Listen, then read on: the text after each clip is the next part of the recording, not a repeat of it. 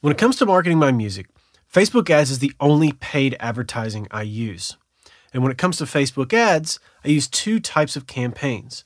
One is an ongoing growth campaign, and the other is a release campaign. So today, we're going to talk about what those two campaigns are, how they differ, and how I use them.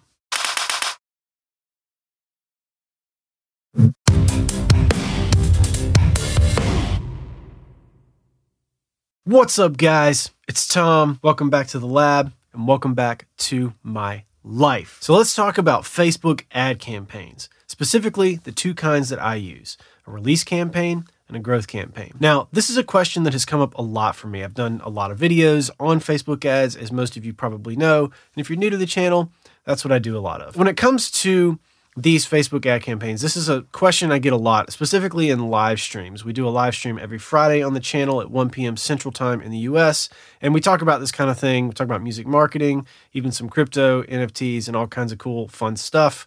And this is a question that comes up a lot. What kind of campaign am I currently running for my music? And why do I run two different ones? Uh, what are the purposes of that? How do I structure them? Uh, what do they look like? All that kind of stuff. So today, I want to explain both of them to you and exactly what I use them for. The first kind, a growth campaign. A growth campaign basically is an ongoing campaign where I spend the exact same amount of money every single day, kind of in perpetuity, uh, unless there is a major need for me to adjust the budget based on my finances or based on needing to spend money elsewhere, or hopefully, as my revenue increases, my budget just goes up. So it's very rare that I'll actually lower the budget on this campaign. If anything, it will go up over time. But for the most part, it stays pretty well stagnant unless there's reason to believe that I can increase that budget and keep it there for a long time. What I do is I spend uh, $10 a day on this campaign. Now, if you want to start lower than that, $5 a day is fine. I don't like the idea of going lower than $5 a day, but $1 a day is better than nothing. So this is the campaign you want to start with. And what this campaign's main purpose is, is to simply grow your followers and your streams and your growth. Is to, it's basically to fund your growth on Spotify for the long term. What you're doing is you're spending a fixed amount every single day on ads that work and you are sending traffic to Spotify and you can pretty much kind of guarantee a certain window of the amount of traffic you're going to get every single day and the amount of streams that's going to turn into. And the idea is that over time, your listeners and your followers will grow and grow and grow and grow, and it will seem like nothing is happening until it all happens at once. And you get enough followers and enough average monthly listeners to where every time you drop a new song, you are leveraging the algorithmic opportunities on Spotify and getting their algorithms through Release Radar and Discover Weekly to throw your song big and wide and reach more people that you don't have to pay for. Now, this is a long play. It's going to take years. I just want to go ahead and prepare you for that. If you haven't started running a growth campaign, this is a multi year venture. So plan accordingly. So, to get my ongoing campaign started and to get your ongoing campaign started, this is what I did and what I recommend you do. I have one campaign. In that campaign, I started with one ad set, and that ad set is targeting a cold audience uh, all Spotify territories, and it's targeting several different bands and sometimes genres, depending on how wide the net is thrown for me, uh, who I think are similar to what I'm doing. Ideally, I want to get a target audience of between 10 million and 50 million people, and I want to narrow that for an affinity for Spotify. So I have two groups of targeting artists and potentially genres and narrowing for Spotify. I want that to be about 10 to 50 million people initially for a cold audience. Then from there, at the ad level, I'm going to run three to six different ads, uh, different creatives, different sections of songs, uh, of one song, of multiple songs. I'm going to test them all against one another and see which one works best. The goal is to get this under 20 cents per conversion. If you can get it under 10 cents consistently, that's massive. That's a huge victory. That's really ultimately what you want. That's the unicorn. So start there.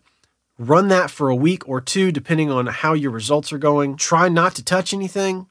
After that, you can create some custom audiences and some lookalike audience, create a new ad set, and then target that ad set to both the custom audiences and the lookalike audiences.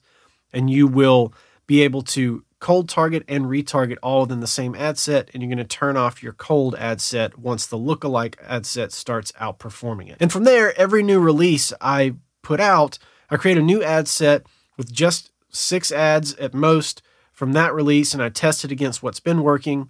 And if it does better, then I turn off the old. If it does worse, then I keep the old going and I turn off the new after a couple of weeks. And I do that, rinse and repeat over and over again forever until I decide I stop want, want to stop running ads, which is likely not going to happen probably ever. Now that's a growth campaign. The second type is a release campaign, and this is a shorter window of time campaign. This is a fixed budget campaign and a fixed window of time campaign. This is a campaign that I run starting on the day of a release at midnight and I usually run it for about a week to 10 days maximum. Sometimes I'll run it as short as three days. And basically, it is a campaign that is designed to specifically trip the algorithms on Spotify of Release Radar and Discover Weekly.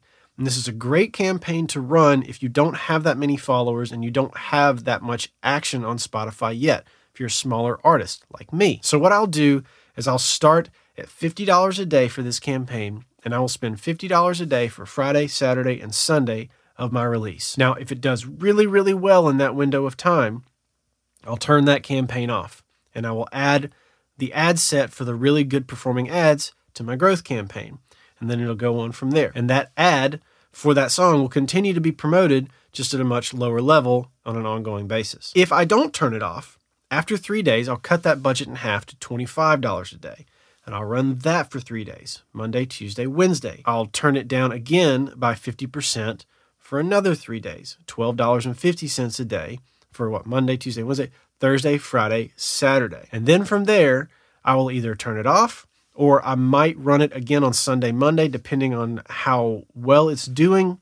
Uh, and then I'll turn it off from there. I structure it like that so that I get the most amount of bang for my buck and it optimizes as quickly as possible and it leaves the learning phase as quickly as possible on release day, release weekend, hopefully. And I really set myself up for potential success to get on release radar one week Friday after the release of that song. So these two campaign types will overlap one another every release day and release weekend.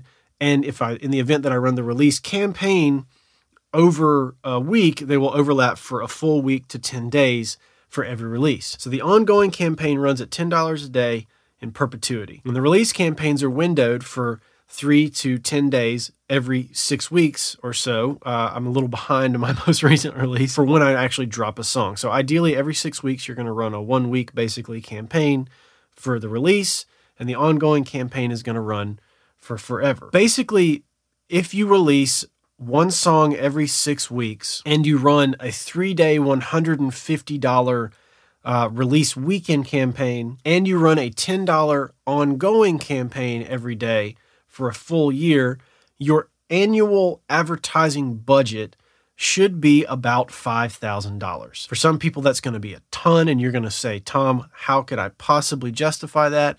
And for other people, you're going to say, oh, okay, Cool. Well, that's not so bad. Whichever boat you fall into, feel free to adjust the budget in a manner that fits you and your comfort level. But I will say, for me, in my experience, this uh, layering of campaigns and running this ongoing campaign, especially, has been by far the best money I have spent to market my own music. I have seen the most amount of growth for my music as a result of doing it this way. Oh, and one more thing on the release campaign. I do the same thing on the release campaign. I start with a cold audience and a lookalike ad set as well. So two ad sets, and each ad set has uh, three to six ads within that single campaign as well. So on any given release day, I'll have two campaigns, the ongoing and the release. Each campaign will have one to two ad sets depending on the campaign and each ad set will have three to six ads uh, running at any given time. As things progress, especially on the ongoing campaign, I'll turn off ads uh, that are underperforming. And so ultimately, what you'll end up with is kind of like one campaign, one to two ad sets, and each ad set will have one ad. And I just always am kind of testing different ads against uh, the existing ads to try to get that cost down and get it to work better. So